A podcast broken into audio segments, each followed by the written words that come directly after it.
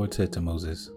See, I have called by name Bezalel, son of Uri, son of Hur, of the tribe of Judah, and I have filled him with the Spirit of God,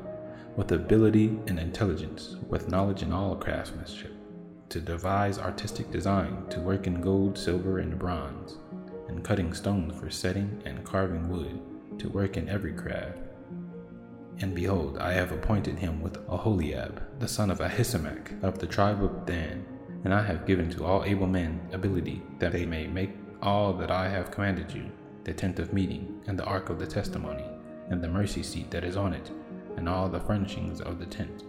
the table and its utensils, and the pure lampstand with all its utensils, and the altar of incense, and the altar of burnt offering with all its utensils, and the basin and its stand, and the finely worked garments, the holy garments for Aaron the priest, and the garments for his sons for their service as priests, and the anointing oil, and the fragrance incense for the holy place, according to all that I have commanded you, they shall do. And the Lord said to Moses, You are to speak to the people of Israel and say,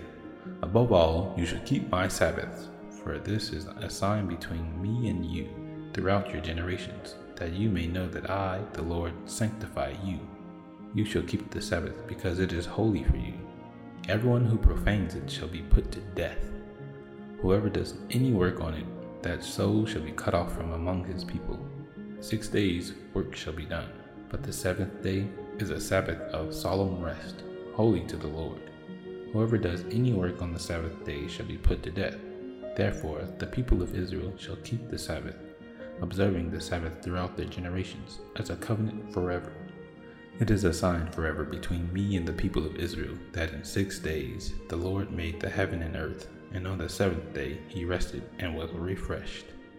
And he gave to Moses, when he had finished speaking with him on Mount Sinai, the two tablets of the testimony,